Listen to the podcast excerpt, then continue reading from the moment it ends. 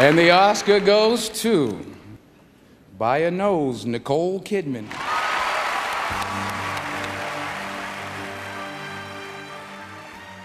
Good morning, Dan. Good morning. Thank you for having me. Oh, thank you for being here. Actually, I guess now I just realized it's probably afternoon for you, but it is very much morning for me. That's exactly right. Yeah. Um yeah, thanks for thanks for being here. Thanks for doing this for um a I guess a very special film. This kind of is like Nicole's like very special episode film. Um It's incredible that I had never ever heard of it and she's in a lot of it and she gets like the very special episode emoting to do because Michael Keaton is so inert. We'll talk about it. But she Yeah. gets she gets all the heavy lifting. Uh, yeah, it's one that like I will just say that like once uh, in the last year I was at a video store and like I saw that this movie was available on DVD there for like two dollars, and I was like, I know eventually I'll have to do this, and I just don't know if it's streaming anywhere, so I should probably just buy this. So I've been sitting on this DVD copy of this movie for like I would say more than six months. Um, so I finally got to put it to use. Uh, I, that's incredible. I rented it. It's available to rent on Amazon, so I spent my four dollars. Um, from the title, when you had mentioned this movie, knowing nothing about it, I was like, okay, this title is so generic that it must be some really arty thing. Like it must be, you know, like some Jane Campion style, like very artistic, idiosyncratic. This is the title is generic because man, this is like generic slice of like '90s movie heaven. Yeah.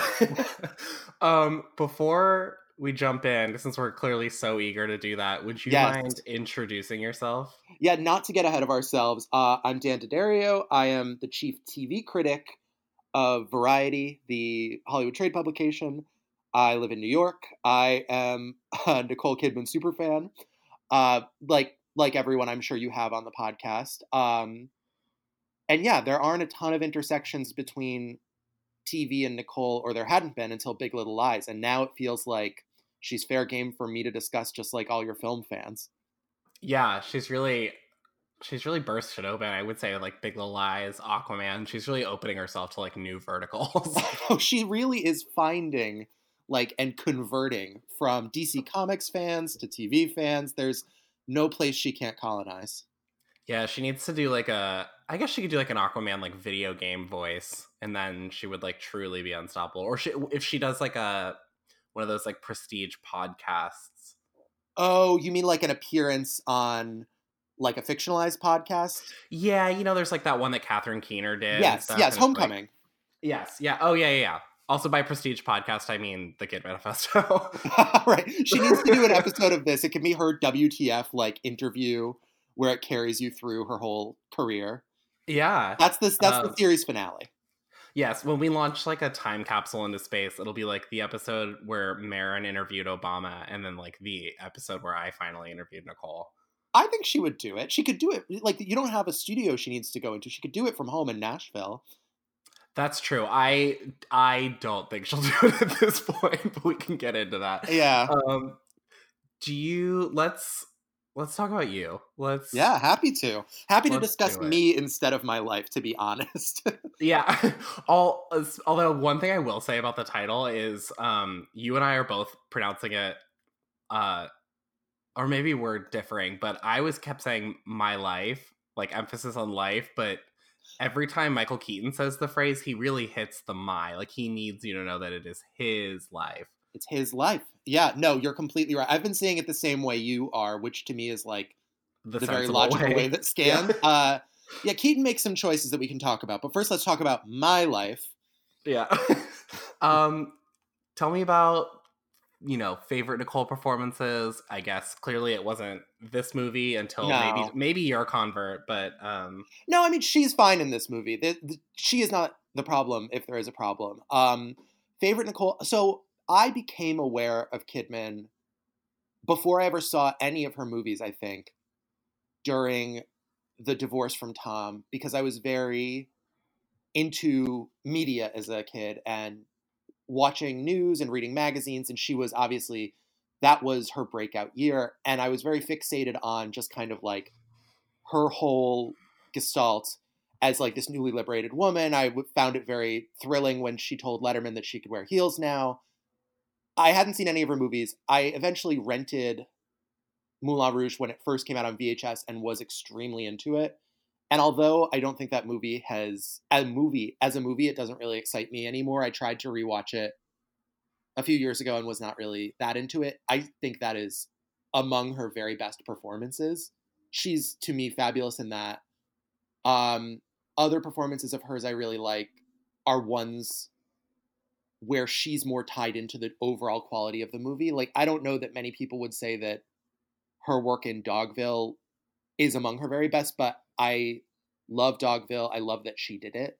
And for that reason, movies like that where it's kind of the the Nicole thing of choosing a really interesting director to work with, those are the ones I have the most affinity for. I weirdly have a huge affinity for Margot at the Wedding because I think it's really cool that she gave herself over to Noah Baumbach and made a movie that is darker and more insane than The Squid and the Whale.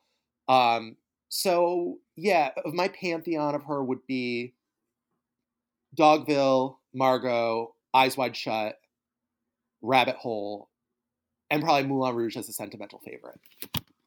That's a good list. Um, that's a really good list, actually. and I'm just talking about movies. Obviously, I think she stole Big Little Lies and was the story of Big Little Lies. It was incredible. I have not seen her other big TV performance, Hemingway and Gellhorn, um, which I guess I should, but I feel like I'm okay without. She's she's definitely the best thing in it. It is very long, I'll say that much. Um, I guess technically there's also Top of the Lake season two, which I declined to talk about on this podcast. Um, yeah, I think mainly it's because I just that. don't have time. It's funny. I we uh, we both I think are super Elisabeth Moss fans, mm-hmm. and mm-hmm. correct, and confirmed, and obviously, and I have a big admiration for Jane Campion and like a lot of her work very very much, and I just didn't have the time or the inclination. It's just uh, you know. Who, no, who I mean I watched season one. I think about Holly Hunter, like sure in that shipping container. Right, right, completely. I watched season one as well and, and really, really enjoyed it for what it was and was like, I feel like I've had a a full experience. Like I feel like we've come to the end of the story here.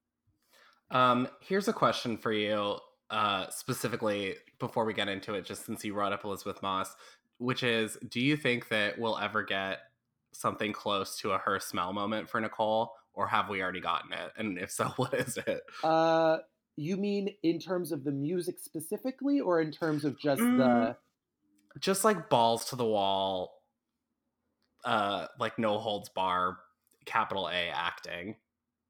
That's a really interesting question because I actually think one of the things that I really like about Nicole is that her choices are very oftentimes very small, in keeping with I think the fact that she she has talked a lot about that she's actually a painfully shy person, and mm-hmm. so I think when she has scenes in movies where she's really acting out, like the scene where she gets stoned and Eyes Wide Shut, it's such a powerful contrast.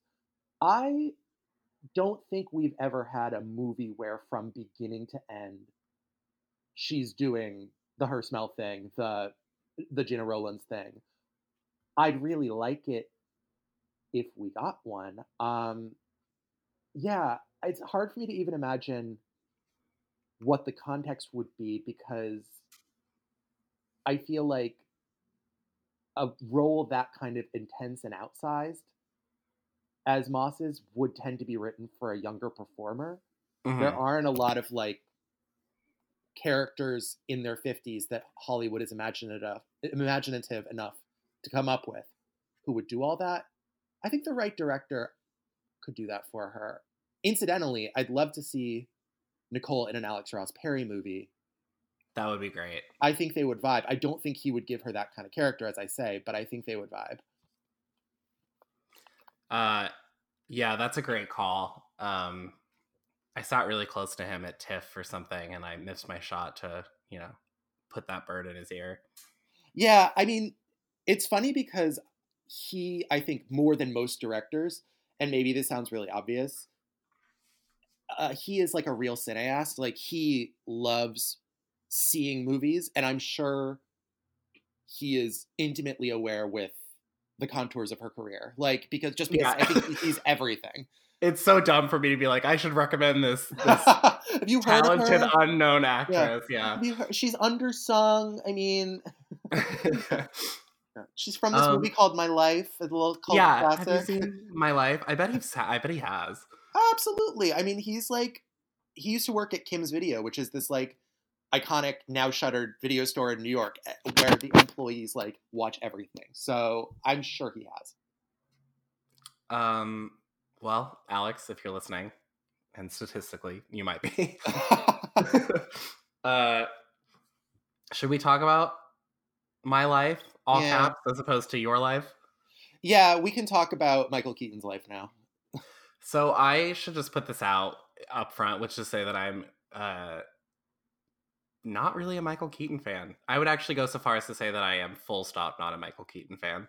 Yeah, I would agree with that statement. I was a little mystified by when he starred in the two consecutive best pictures, uh Birdman and Spotlight. I was just like him? Like why why him? I find he doesn't have a very. He's just, nothing about him appeals to me.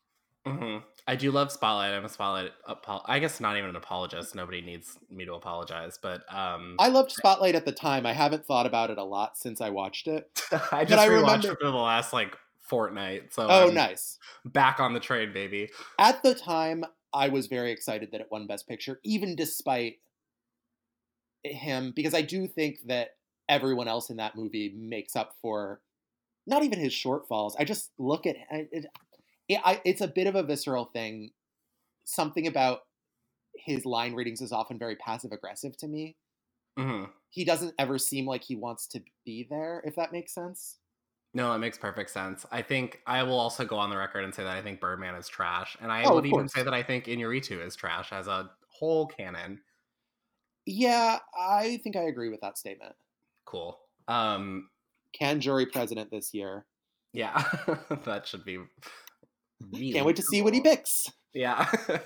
um yeah, I just he doesn't do it for me and I he's it's just weird. I think like most of this movie is him just doing like and I guess this is the script obviously, but just him doing like hacky stand-up jokes like to his unborn son.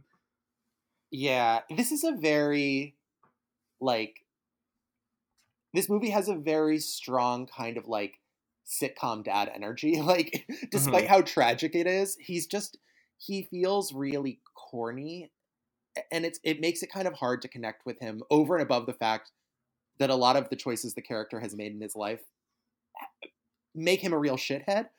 And you're s- and the Mhm. movie relies on you feeling extreme empathy with him that was hard for me to gin up. Yeah, absolutely. Um I just realized would you mind kind of just like loosely explaining the thesis of this movie since I, I I'm going to assume that no one listening has seen it. Yeah, basically, Michael Keaton is uh, was born the son of Ukrainian immigrants.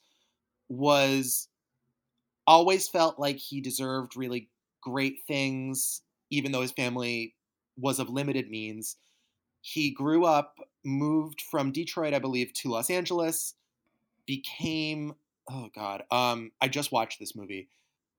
He's in PR, right? He's Yeah. a sports. He's a PR for. He's a publicist for athletes. Married to Nicole Kidman. Uh, she is she. She gets pregnant over the course of the movie. Um, he gets sick. Uh, tries to make peace with his family in a very diffident way, and fails because he's a basically because he's a jerk to them. A big point of contention is that he legally changed his name from Ivanovich to Jones. Uh, he continues to get sicker and sicker with metastatic cancer. He is getting traditional treatment as well as treatment by a faith healer played by, or like a Chinese medicine healer played by Dr. Haing S. Ngor. Who Uh, I think gets like Does he get and billing at the in the Yes. title credits? Yes. Yeah, absolutely. This is still like sadly one of his last roles, I believe, because he was murdered. It's like seven years after his Oscar win, which I think was a really big deal. Like people really were excited about that win. Uh, and so basically, he continues to get sicker and sicker. Enters home hospice care with like an end of life nurse played by a very young Queen Latifah, and his family comes back. They he having him be so humbled allows them and him to kind of see eye to eye and reconnect. And he finally gets what he really wanted when he was a child, which his family couldn't provide for him, which is a circus in the backyard. They like bring in clowns and like rides and stuff, which is like the one, his like big, like, I wish. The thing driving him as a character is that he didn't get to have a circus at home when he was a kid. Um, and so he gets that and he dies happy. And the movie ends with um, Nicole Kidman and him, uh, Nicole Kidman and their son watching a video. Oh God, I forgot to mention he's been making. This is not really a thesis so much as like, uh, you know, a novel. He has been making home videos throughout the entire movie for his son to watch to know who he is. And so the movie ends with Nicole holding the son as on TV, dad is reading Green Eggs and Ham and eerily kind of talking as though he's alive about it. He's like, "Oh wow, you know, green eggs and ham. That's what we love to go do eat at the restaurant, right?" And it's like, well, maybe, maybe, you know, this could have been framed a different way. But that's the end of the movie, and he's no longer with us, but here in spirit and on video. Yeah, that's our How's show. that? Thank you Yeah, so much. yeah, yeah. All right, thanks for having me. Bye. Um, one thing I will say really quickly that was great. Uh, is I was cruising through IMDb trivia as I am wont to do, and uh, the first piece of trivia is the poem that Michael Keaton reads at the end is Dr. Seuss's Green Eggs and Ham. that ode, that beautiful poem. I Mhm. love poetry. He's also reading it from the book, which he like shows us the cover. So good trivia there. Yeah, yeah. It's it's also like I would not eat them on a train. They're it's it's a well known. It's not exactly trivial. Right, but it is a beautiful piece of poetry. Um, yeah, absolutely. It does rhyme. it, it it does rhyme, and it's also clouded my entire life as someone who's named Sam. So Oh, of course, of course. Um, I guess where do we start? Here's one thing I'll say up front. I find Bradley Whitford with that specific mustache to be very attractive.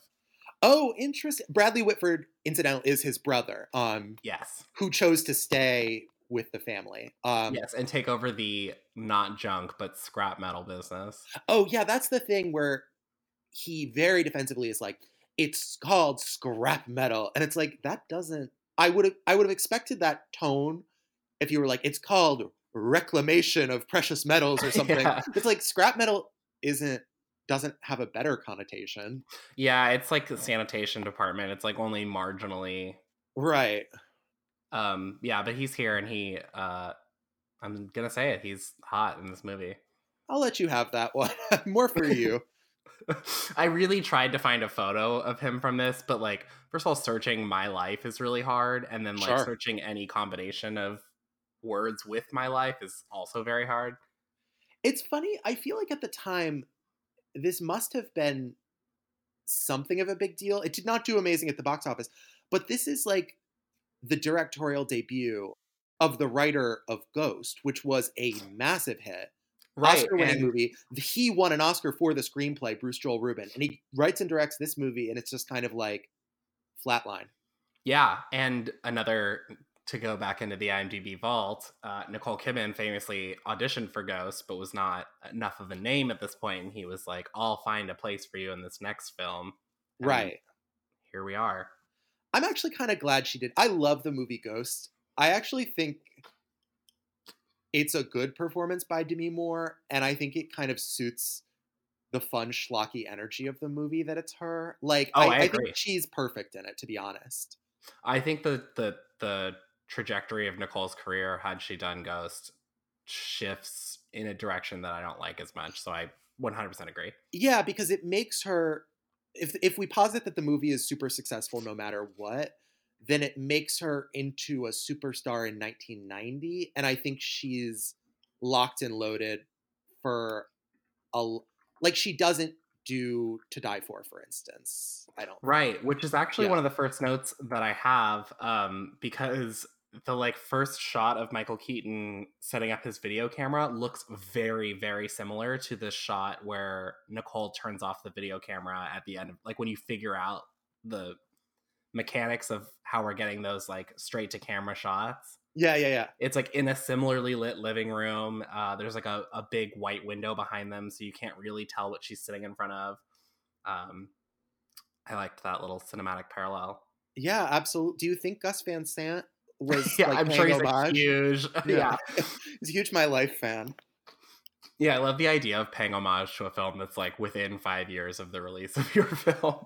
And and like not successful and widely ignored yeah Yeah, it's my little Uh, homage love when Michael Keaton says that he has a disease called cancer, which I guess he's talking to a child, but I still was like, okay, okay. Yeah. Yeah. Michael Keaton in general, the tone he takes with his unborn child, uh, there's no other way to describe it than condescending, even though like like he is talking to a child. I think it's just the energy that he brings, as I say, is so kind of like beleaguered and annoyed that like he's he just is not giving parental warmth so much. No, and he does teach like I mean, I don't know if we can he teaches like 10 to 20 topics over the course of uh this film and like none are delivered with even like an ounce of anything other than uh like open mic enthusiasm. Yes, yes, absolutely. Um, I feel like a lot of things. I'm just looking at the notes. I took notes for like the first 30 minutes of this movie and then kind of like succumbed to catatonia. Did you That know- like- a beautiful Kidmanifesto technique, by the way. yeah, I feel it has have other people done that? I feel a little guilty, but I mean, um, there have been multiple movies where in my notes I've written this is where my pizza came, or like this is where I had to pause it, and then I just never come back to the notes. Yeah, so I'm just looking and I'm like everything is this kind of like we barely tried. When you first see his office at work, there's a photo of Nicole that like is just a headshot. Uh And, like, Mhm, which is like a real a real Bobby Finger thing, which is like all he wants to do is be in charge of photoshops for movies. Yeah, absolutely. Well, yes, Bobby. The ultimate example that Bobby spotted was um in the pro- like the newspaper ads for Silver Linings Playbook when it was all people in character from the movie and then a photo of Julia Stiles from a red carpet. Um, yeah, it's just like nothing in this movie feels. Everything is very first drafty. Mhm. The the Haing S. Ngor stuff is um not integrated into the rest of the movie at all and does not pay off at all. Uh, Nicole's character, n- none of her reactions seem like the ones you would be having if your No, husband she's- were terminally ill. Yeah, she's definitely doing good acting like in a vacuum, but then you have to pair them with what's happening. That's that's the thing is like this movie really start like from the jump before we re- really even fully understand that he's sick. The way that they're talking to each other and the like glib tone that he has about it is like very alienating. Yeah, and and I would I would apply that critique to her as well. Most of the time she just is kind of like well, look, like I'm a little stressed out. I've got to like make dinner or whatever. And it's like like there's a scene where she's making a smoothie and she like very like like sighs and rolls her eyes and presses blend and then I think it explodes or something. Mhm, like, that's the second time she does it. Yeah, yeah, yeah. yeah. And it's just kind of like, I don't know. I don't think it needs to be rabbit hole level active grieving, but it sort of seems like for almost all of the movie, she has in no way come to terms with it. And it's just kind of like, well, look, like, what are you gonna do? There there's one scene when they go to like a Cuban restaurant, and I wrote down, she says, Damn it, Paul, please, love us. Um, uh, and it's just because she's referring to herself and the baby. It, it- just that one made me laugh. The rest of it, It uh, is yeah, it's just very it's all very flippant even like very early on uh like michael keaton's mother-in-law nicole's mother shows up and like the mother-in-law is like not in the least concerned that like her son-in-law is going to die and like leave her grandchild fatherless and like they're just joking about green smoothies and how mother-in-laws are bitches Right. And it's moving on an incredibly quick timeline too. Like this from beginning to end, I guess maybe like it it moves it's it's less than a year, I think this entire i was gonna movie. say it can't be anything longer than a year because she's Yeah. pregnant at the beginning Yeah, she is she starts pregnant. She is pregnant at the beginning. And so that's 9 9 months maximum and then the baby's not that old at the end when they're reading green eggs and ham. Um anyway, yeah, it's my life. It's I think I- I would like to talk about her hair in this film. I know Yeah. we normally save this, but um, I don't want to ruin your future wig score, but that is obviously her real hair. It it is. It's I mean it's the classic when you think of Nicole Kidman like peak era that that's the iconic hair. And I was shocked too because in the first like I don't know if this is if they bounce back and forth, but she's definitely has like a flat ironed look at the beginning. Like she is Mhm. meant to commune wealth, and then like maybe it gets like curly and unkempt like the closer they get into like Michael Keaton's life consuming all of theirs. But like I don't know of another movie where we get such versatility, and so I was fully like I was gagging for this movie for that one regard. Yeah, completely. At the beginning it is long straight like that like yeah, like as you say flat iron and like really kind of s- sleek. And then it's the then it's like long and straight with like kind of curls at the end, kind of like coming undone. And at the end, it's like a loose, obviously looks like she paid someone $500 at Sally Hershberger to do. She looks great, but Mhm. like very kind of like wild. And I think, yeah, maybe it's like, oh, her life's just spinning out of control. She has no time, which is funny because she looks amazing. Um, just wonderful, yeah. yeah, yeah. Um, she looks great throughout reminds- the movie. Yeah. it reminds me of Cold Mountain, where um like we're supposed to see that the end at the end of the character at the end of the movie the character has like lost weight and is like paler and she just looks like better than she has for the rest of the movie. yeah th- that's the thing is if i would i like cold mountain a lot i don't think she's the best part of it uh I agree. i think she's pretty miscast because i do think you need someone where the transition to her basically becoming more and more like the renee zellweger character can track and i think they like didn't even try with her they were just like oh she's she's working the land and and she's tough now and she looked like as ethereal as ever hmm Yeah, she when when they finally like reunite in the snow, she's like supposed to be like on the verge of frostbite, but she just looks dewy and youthful. I think that's the thing. I would draw a connection between those two movies because I think post. I don't know if it was post Oscar because that would have been a really quick turnaround. Certainly post Moulin Rouge, she was so in demand and just kind of would be like plugged into projects whether or not they made sense for her.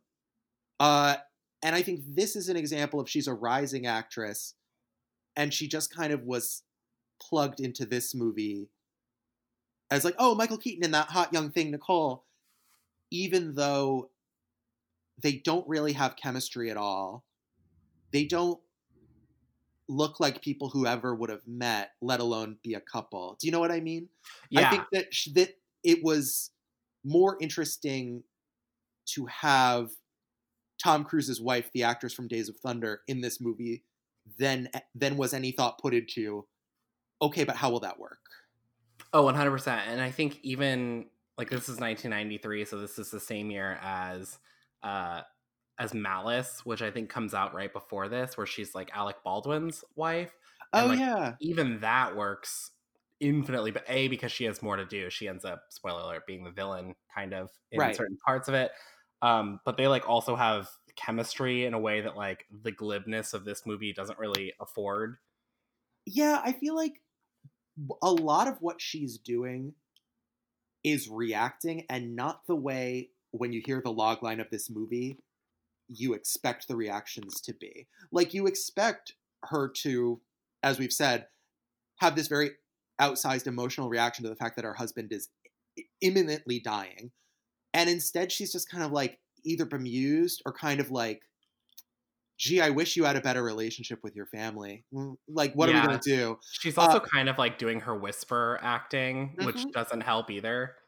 She, I want to talk a little bit about the accent because it's, I, the closest thing it is to me, there are many examples, but it brought to mind Big Little Lies, where she's not really Australian, but she's also not really trying to be American. hmm and it's just kind of like this other this third thing that is just kind of like Nicole East like because it's n- not part of the story that she's from anywhere other than the US but she sounds a little different and she's very she's compensating I think for the fact that she's not trying to do anything vocally by as you say being really breathy hmm and not breathy with emotion, just kind of.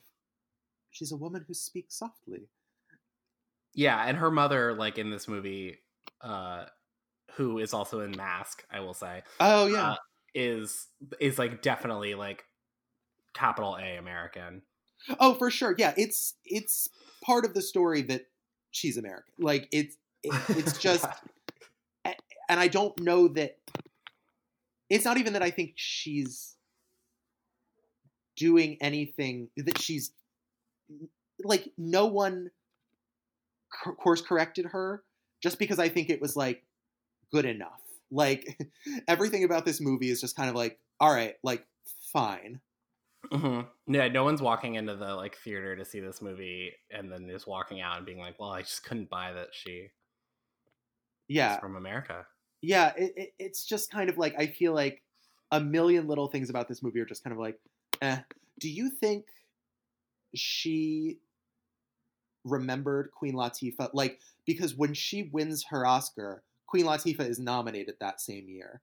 Do you think it was like, oh my god, my life reunion, or do you think she was just kind of like over it at that point I- shooting? I lean closer to my life reunion. I don't think that either person was particularly excited, but I think that she would remember and recognize her and be excited for the growth because her Yeah. Queen Latifah playing Teresa, the uh, live-in auxiliary, is like not the most exciting role, but I would say that she's probably excited for her trajectory. it's kind of a sweet role. It kind of it, it she underplays everything pretty nicely. There's a moment where like Michael Keaton like doesn't want to take part in like the basically physical therapy she's putting him through Mhm. and and she's like well no one said um no one said olympic training was going to be easy and it's like this kind of like sweet little corny line that she Mhm. doesn't like put a bow on i actually think she might be my favorite performance in the movie She's good. She's really good. There's the scene also where he's it might be the same like extended scene, but where he's climbing the stairs and she like realizes maybe she's been like a little too hard on him and she's like, "No, it's cool. Like we'll just like sleep in the den." And that's that. well that's also the moment that it becomes clear like Where that- it becomes a melodrama. yeah well a like that he not only is going to die in theory but that like it's happening that's that's because that's when um gail uh nicole's character has a oh bit yeah, of a how have we not how have we not Yeah, that sorry, that- Gail. that's what we really should have led with she kidman of all she does not read gail to me i know that gail is like you know in in the bloodstream right now because of a star is born last fall and like Mhm. Gail being the perfect name for Gail. But like it's just Gail she is not. Anyway, um she like has a meltdown, right? Because she's like, I want him in my bed. And she's talking to her mother at that point. Yeah. Um I, I want him here. Um it's And even even Yeah. the mom is like, "You can sleep downstairs." And she's like, "It's not the same." Yeah, and it's kind of just like her mom is trying to carry across the point that like this is not really what your concern should be. I don't mm-hmm. know. Yeah, it's it's weird that that's what she gets head up. But I don't know. The character doesn't really make sense to me because like I think for me, I think the way he treats his family is pretty not great. And she has known about this all, been fine with it, and basically has no opinion other than that like it would be nice if you guys met each other halfway, but like she puts the onus a lot on the family too. Yeah, I think at one point she says like you, you could fly back there or something, but yeah, for sure. Yeah, I mean she like she kind of nudges him a little, but like the visit ends horribly and she kind of doesn't really have much of a reaction to it. Agreed. Um should we I feel like there's untapped territory in here. I'm trying to think. Yeah, yeah, I do too. I feel like I don't want to leave anything on the table because this is probably the only podcast episode ever that will discuss this film. um, Um, should we talk about the just like uh just like kind of casual 90s racism in this movie? yeah, absolutely. So, who are the? So, I'm just kind of thinking through it. The Haing Ngor character being treated as like not just like a Chinese medicine provider, but like a mystical healer with magical powers. Uh, Mhm. and even even just the like act of Nicole and Michael Keaton being in the waiting room where like there's a bit about him trying to read like a Chinese newspaper and he's like reading it upside down. Oh yeah. Oh god. Yeah, that's not good. and Um then he says like in the car on the way there he like makes a joke like you know the thing about like Chinese healers like 2 hours later like you just you should, uh, yes, yes, an MSG joke. And yeah, the thing is like that was that is so 90s that I it, Mhm. it didn't even like shake me to my core because I just feel like that's the way everything was then. I watched a lot of TV as a kid and that like completely would have been at home on like home improvement or something. sure Yeah, so she just kind of is like, ha ha ha ha, you're so bad. Like there's kind of a little bit of a like, oh, um, yeah, I I really didn't like anything about the Ngor character, or as I say, like it obviously not only wasn't a successful treatment, but like was an objective failure, which is Mhm. fine. But then why are these scenes in the movie? Because he also doesn't I guess maybe it pushes him closer to enlightenment. Maybe, but I think that's a bit of a stretch because I think his growth is pretty disconnected from from all it of that. brings up this weird thing which like this is as good a place as any to talk about which is like there's this recurring narrative that michael keaton like not only resents his past but like straight up does not remember any of it Oh yeah, because doesn't he have a vision of riding on a roller coaster? And I think part of that is that he's seated next to a young boy and it's like kind of like bringing back the inner child from like a place of insane repression. Yeah well he has that and then like remember when he sh- like tracks down like a, a childhood female friend and he just like shows up at her door with a video camera on her face and she's like you don't remember this or or this Yeah, yes, yes, yes. Uh, it's just it's a very weird narrative because like the only thing we really know about this character is that he has such a strong aversion to his past, but also seemingly can't remember any of it. Well, and this is this is what I'm saying is like it is really pernicious to me that the reason he is so angry about his past is not because he was mistreated, not because of any abuse, which would really make it a different movie, and not even because they like didn't see eye to eye. It's because he wanted to be a rich, like a Richie Rich style rich kid. Like Mhm. he wanted to literally have his parents organize and pay for a circus at home. And when these, by all appearances, comfortably middle class people were like, what? He like freaked out. And then basically the stage was set for him to move across the country, fine, and cut ties with them and say, I'm a new person now, which is psychotic. It's psychotic, and as you mentioned, like the the scenes with uh like Eastern medicine it seemed to approach like there's that weird like animation that that seems to tell us that he's getting closer to some sort of like enlightenment or something, and then it just never really amounts to anything. Yeah, absolutely. It seems as though the movie is kind of set up as though there's some kind of big takeaway from the Chinese medicine scenes. And just like there's absolutely no payoff and no integration with the rest of the movie, which makes it feel really casually racist. Mhm. Just because it's like it's like a magical I think he's specifically Chinese, which Haing S. Ngor is obviously not. Right. Uh like the, the kind of like the magical Negro trope. Um leaving entirely aside that there also is a boundlessly understanding and helpful black woman in this movie. Right. Who also does not show up until like almost the two hour mark. yeah, she's very, very, very late addition to the movie. Is helpful and nice in an extended cameo. I think she's fourth billed too, and she like does not. Yeah, because where is this in Queen Latifah? She's already an established, like, I think, like Grammy nominee at this point. Because like Mhm. Unity had, uh, oh, I'm looking at her Wikipedia. She starred on Living Single from '93 to '98, and her third album came out in '93, which was the album that the that Unity was on.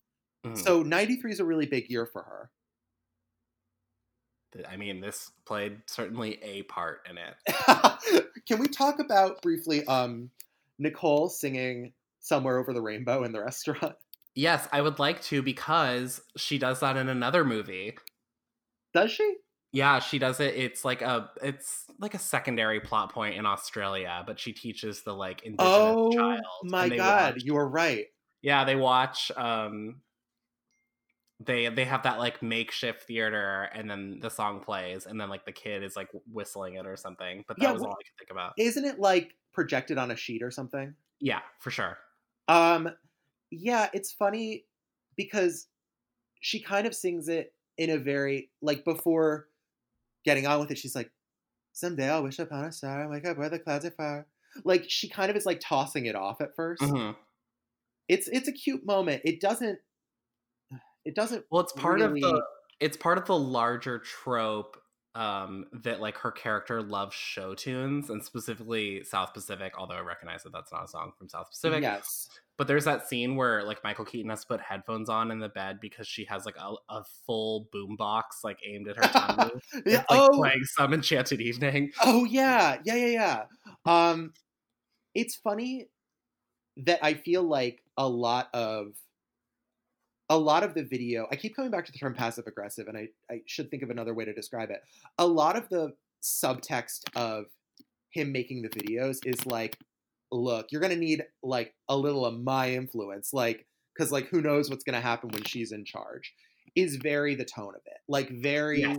kind of like, look, uh, she's not going to be able to help you with this and it's not and it's not just a father son thing although well, that is part of it and that's like understandable enough it's kind of like uh i don't really trust her to like handle any of this Yeah, the one where he's um telling him about music, he's like pulled over on the side of the road and he like has to stop because like a, a police officer right. like comes over but yeah that the whole tone of that one is like you're gonna want to listen to the stones and like fuck your mother because she's gonna want to play like south pacific so just like, right right that's and hide.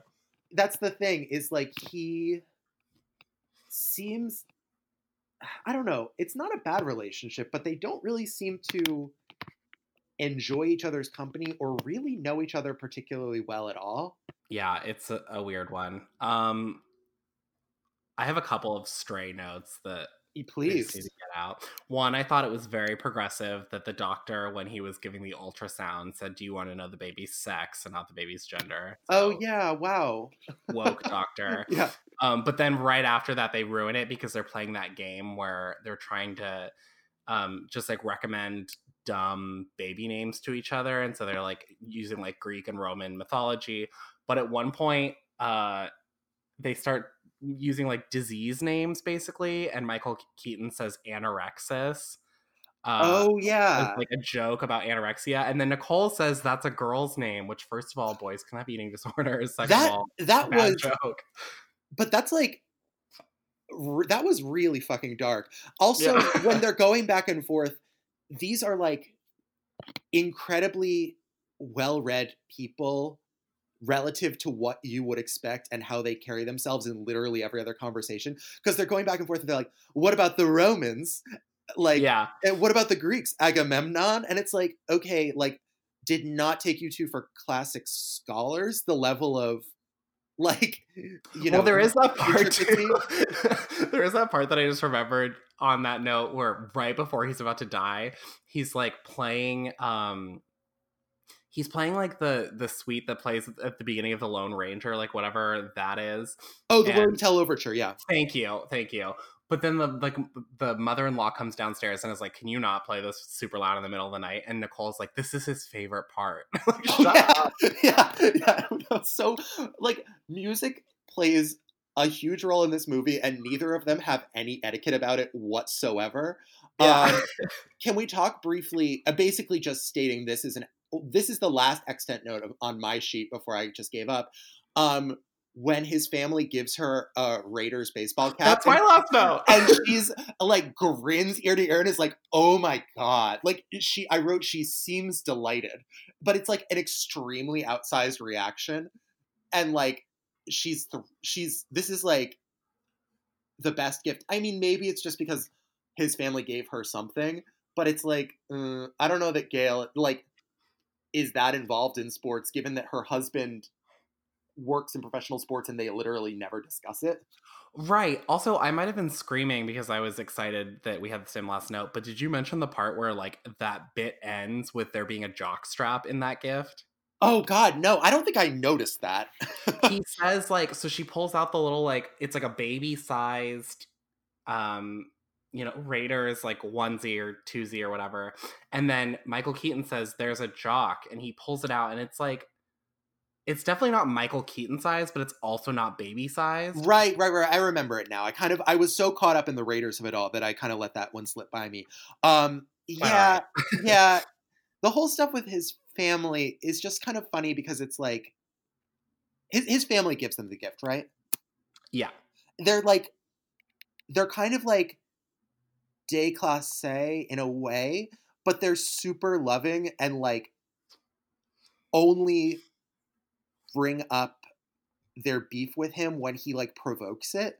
So it's like very, very, very hard to sympathize with honestly either of the central couple of this movie because it's like, look, like, just don't be a dick. Like, if you visited, as Gail encourages him, like, it really would not be as tense as it needs. Like, it doesn't need to be this tense. no he like michael keaton like antagonizes all of them on like the night of bradley whitford's wedding to the point where bradley whitford has to say like hi this day is about me my life right right yeah absolutely and that's where the whole kind of like um concept of it's actually called scrap metal comes up because he um is being so overtly antagonistic and saying like and he is speaking from the position of uh-huh. being like not just like having a fine job but like basically being in the 1% and Yeah, at one point they say a character in a sauna after they played racquetball says like, "You make what, like two hundred fifty thousand dollars a year?" Right, right, right, right. And it's just like he's just such a dick. Like it's and the fact that Kidman's character is just just kind of like, oh wow, it's crazy all of this is happening, does not like reflect well on her. I wonder who else was on the list for this role. Um, because it's possible to me she was the first choice, but I sort of doubt it. Um, I feel like this is like in the like Meg Ryan sweet spot. Hmm, that'd be nice. Yeah, I think she's. I think I don't wish anyone else were cast in this. I think it's kind of unsalvageable, and I think she does her best. I don't Yeah. know what I would have. The script doesn't give her a lot, and moments where she does have kind of like an outsized reaction, like when at first, when the first indication is that I think he like falls down the first time or something, and she kind of like laughs a bit and then it's like oh my god like she like pivots to like extreme over the top panic you're like oh i kind of liked it more when you were Is that when they're like they say goodnight to the kid and they're like about to leave the room and he's behind her and he falls? Yeah, and she like it, she she's kind of like she like chuckles a bit and then it's like like has like a horror movie reaction and it's like uh, I kind of actually like it better maybe when you're acting like mildly bemused. Mhm. I don't know. Yeah, there's not neither option is a, a good option. Um I don't think I have very many other stray notes other than at some point we see Michael Keaton's butt in like a weird like antichrist dream sequence. Oh yeah, yeah, where he's like, that's that's like there are moments of extreme artiness that the roller coaster that I feel like are like in the mind of Bruce Joel Rubin like extremely symbolic and like Freudian, and Mhm. none of them come across at all. Like it's impossible to suss out what he was going for. Yeah, they use the like I think you're referring to like when he gets on the roller coaster and they use like the Chariots of Fire song, which like I guess was still in the zeitgeist like a full decade later. Oh yeah, I was like, did they have to pay for the rights for that? Um, I was wondering because they also they play a good deal of, of as we mentioned music. Obviously, some of it is classical, but a lot of it is not. Yeah a lot of it is not and I, I yeah it's it's they're clearly big music fans i guess which is like a nice redeeming quality to them. They like music and they like books but like i don't know there's one moment towards the end of the movie that i really got hung up on where first of all michael keaton does not really visibly get sicker un- like in terms of his physical appearance until basically the last 15 minutes of the movie as far as And I'm then he becomes an actual ghost. yeah no exactly. And so he's like it's the start of the decline and he's like sitting on the couch like reading the newspaper. And i don't know something about that just struck me as like a really weird choice there it's like it was like a very chill domestic scene and i'm like i don't know i feel like this is like the moment where you kind of are like trying to make the most of what time you have left but who am i to say I will say in that character's defense that if I was on the verge of death, I'd probably just like be at home doing the crossword puzzle too. But um, Yeah. Yeah, it just it it wasn't ever explained of like there really there wasn't really a moment where they're like we're trying to keep everything as normal as we can, no disruption. It was oh yeah, never yeah. there was no like discussion of that. To quote like the Julianne Moore Oscar speech of like, do you want to travel? Do you want to see the world? Like, there's never that. Just do you know what I'm talking about? There's never that discussion. No, there's no setup of a pattern where it's like this is his happy place. Um, Yeah. The last note that I have, and then I'm truly done talking about this, is Thank you. I do love the directorial choice of when Nicole's um, giving birth or in the process of giving birth, they have like a real close up on her mouth, and there's Michael Keaton like rubbing an ice cube on it, and then they invert that when Michael Keaton's like on his deathbed. She does the same thing for him, and I bet that the director was just like, "This is cinema, baby." yeah, th- I want that. That's really good, and I also really want to discuss. The doctor says something like, like the doctor encourages him to keep shooting because he's like, doesn't the doctor say something like, "Look, man, this is you're having a child. Like you're gonna want to get this video." Uh huh. And then the doctor also tells him like, uh, "I'm sorry, th- this is related. and This is truly the last thing." The part where No, they're at the they're at the roller coaster and he's done it, and Nicole can't go on obviously because she's pregnant, but she does eat a lovely cotton candy. Um, but then they're like standing there together, and he's like, "D Day." And she's like, "What?" As if she doesn't know. And he's like, "Death Day. Today was supposed to be the day that I was supposed Oh to be dead." Oh yeah. what? Oh yeah, because he gets like a three month prognosis and then significantly out or significantly enough outlives it, and Yes. then he's basically told like, "Surprise, you have like 15 days to live." Yeah, actually, we just found a brain tumor. We don't know how we missed it or how you're still here, but Yeah, nothing about the medical trajectory makes sense because in the exactly the way you describe, she does seem to enjoy that cotton candy though. She kind of picks at it with her fingers. It's like, oh, it was good. I mean, we've definitely Yeah. never seen her eat cotton candy before. Yeah, nor do I think. It, yeah, I don't think that happened again in a subsequent film. So, Okay, unless she, yeah, unless it's some film I haven't seen, like Fur, maybe D- Diane Arbus. No. Um, I could call Zach Heltzel and ask. Uh, Yeah. a Fur super fan. Um, okay, that's truly the last thing I have to say about that movie. Do you have any stray thoughts? Um, I think I think I'm pretty good on this movie. I think I don't know. I think it's I'm glad she kind of has like had this moment of like being the lead of like a shitty issue movie because I have to Mhm. imagine like it looked good on her resume like cuz she does make a few other big like Hollywood movies in this period like she makes um Batman Forever 2 years later and I wonder if this wasn't part of getting that like oh, okay she's been at the center of a movie which incidentally the Batman of it all that she's been Michael Keaton was Batman in the two previous Batmans but Mhm. that she like had a big look like this even in sort of a nothing movie Yeah, I, I I can't see how this reads on paper as anything other than a good choice for her career.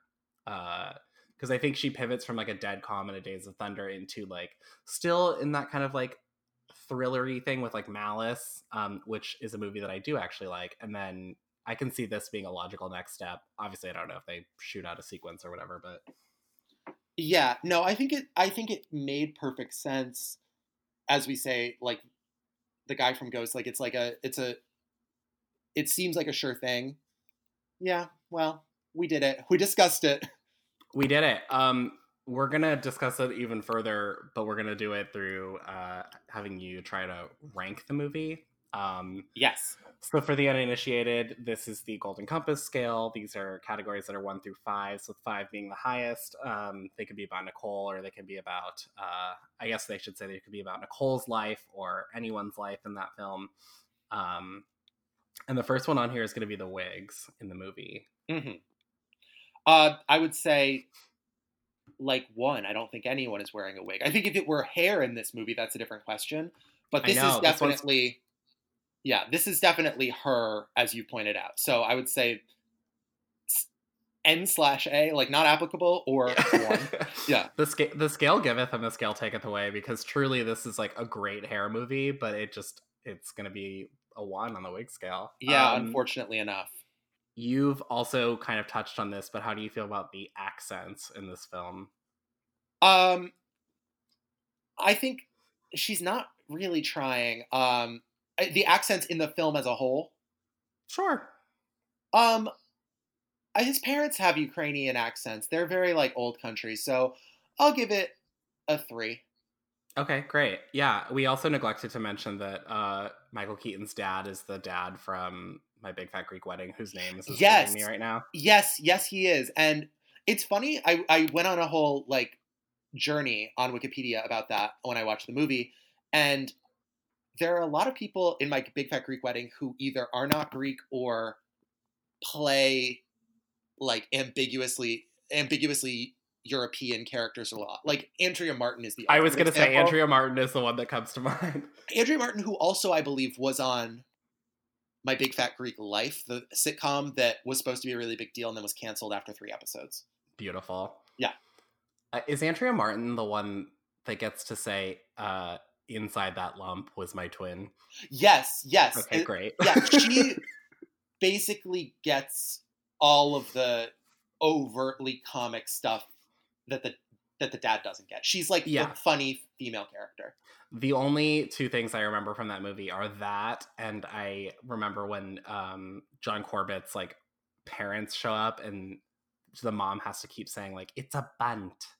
Oh yeah, I really resented that movie because the lines in it that were like, "huh," amusing at first blush, like the like, "Oh, he's a vegetarian."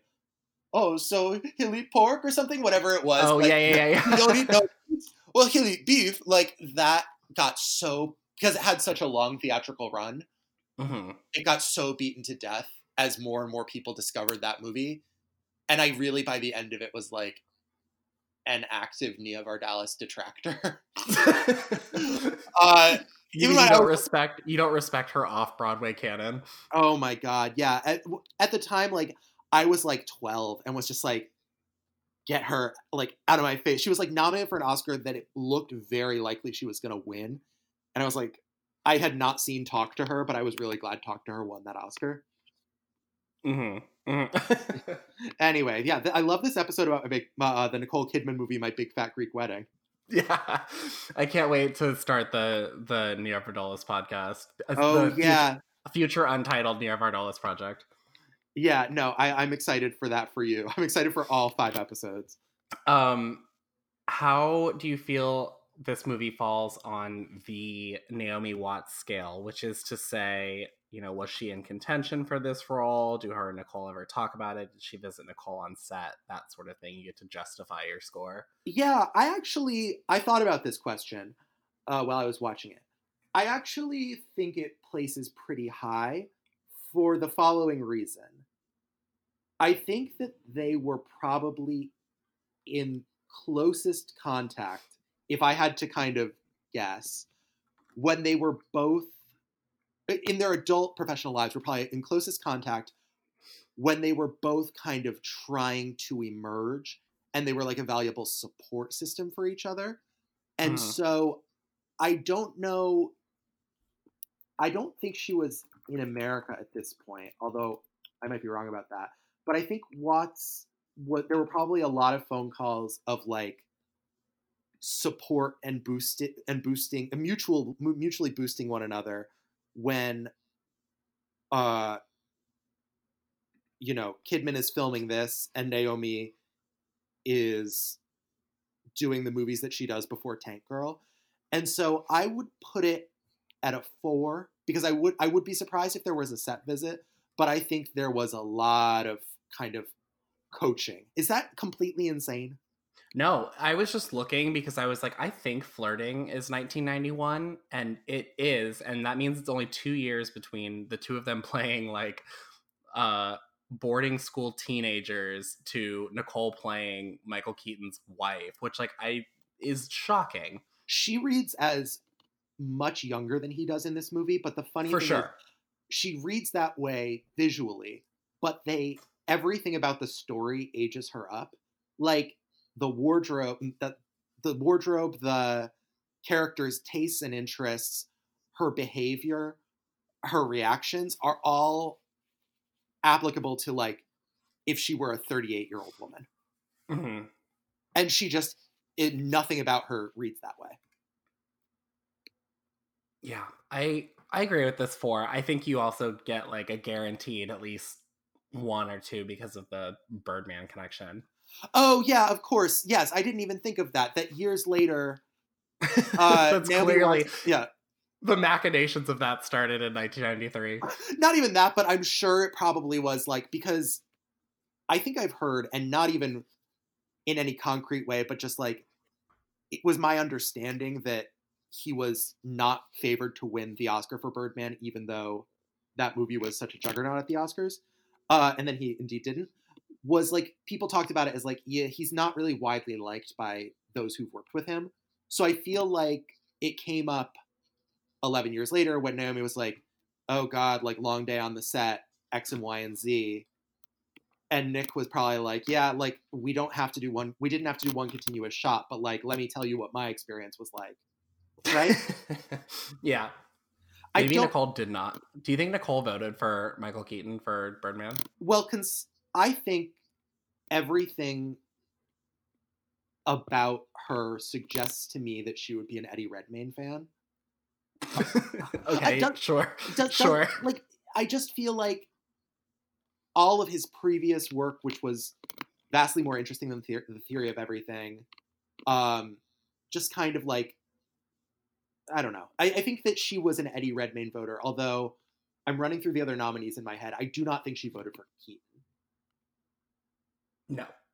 Okay. Yeah. Yeah. I also don't think she's seen Jupiter Ascending, but I can see her kind of like enjoying the idea of an Eddie Redmayne and voting for him. That's what I mean. Like, I just think it's like she loves kind of like emerging artists and is very supportive mm-hmm. of them. And I think the big thing with Eddie Redmayne was like he was surprisingly young and non-famous to win Best Actor at that time. It was in a pre-Rami Malek world.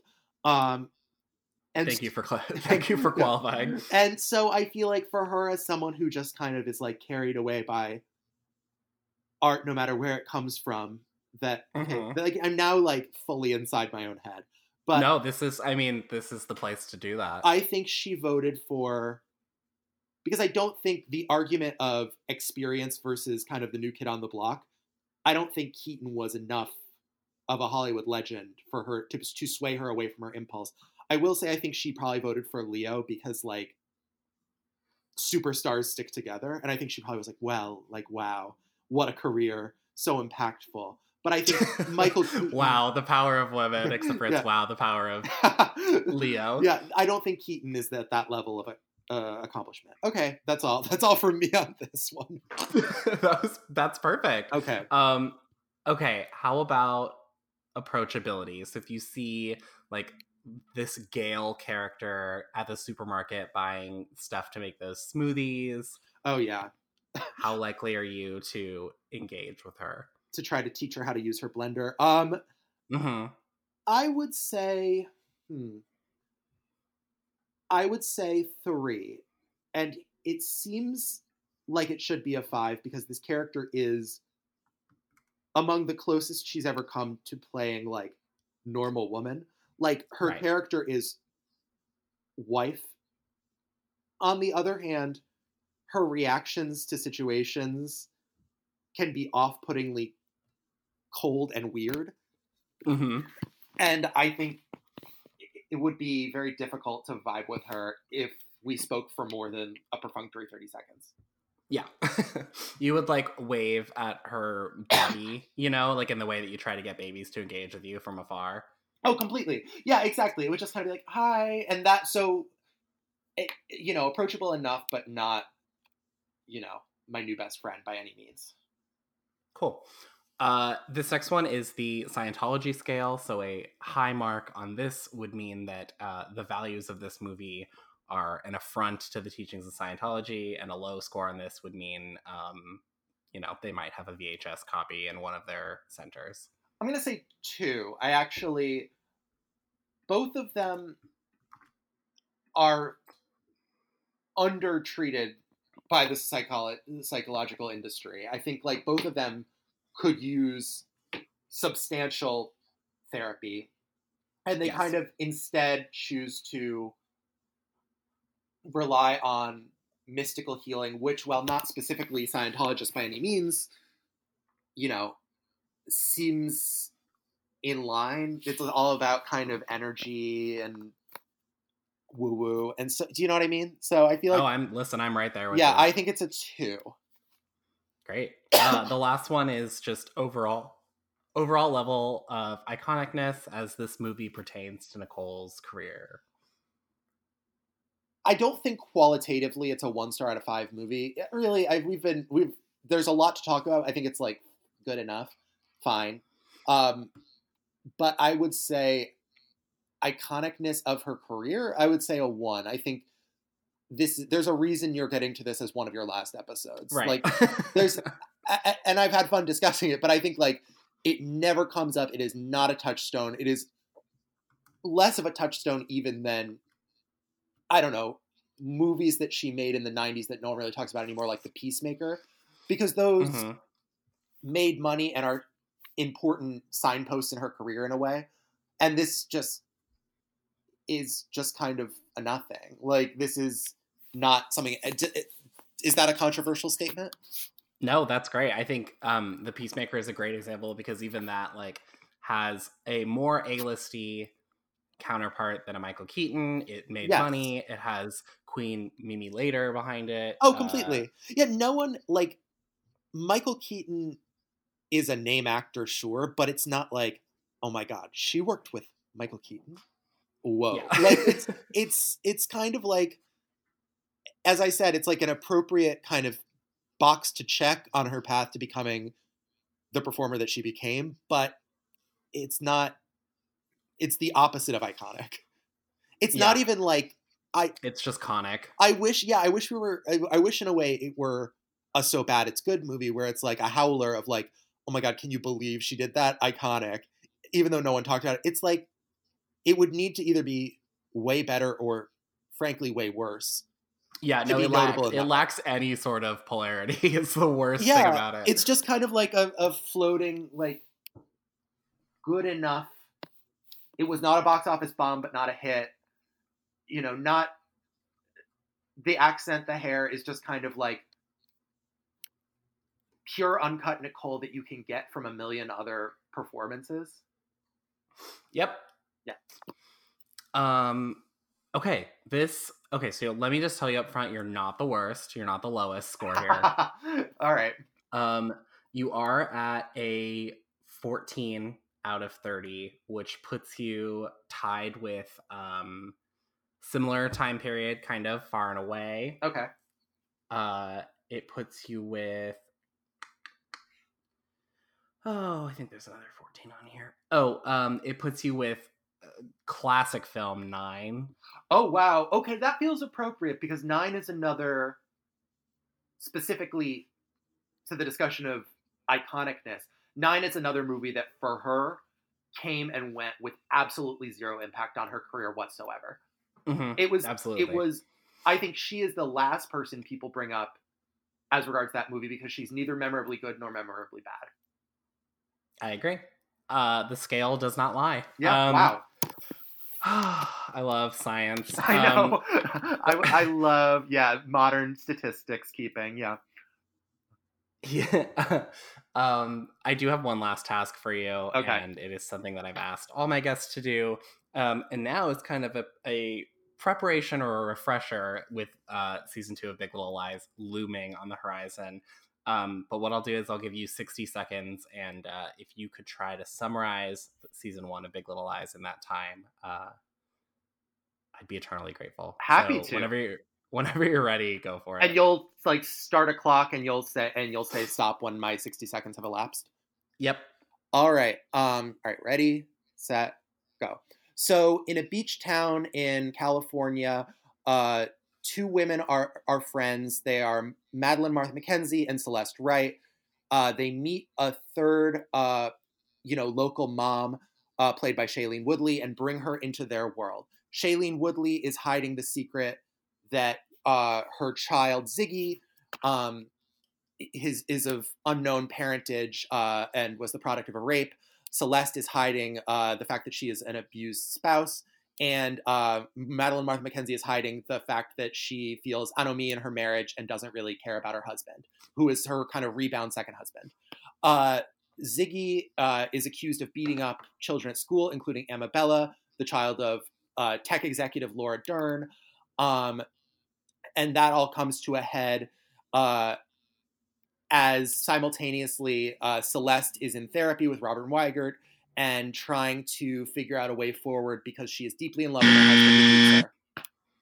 That was really good. Thank you. Thank you for saying what I just realized is my sleeper cell activation phrase, which is tech executive Laura Dern. Isn't that part of it? Isn't she on the board of like Facebook or something? And it's like she is, yeah. never it's like mentioned not- once and not really again.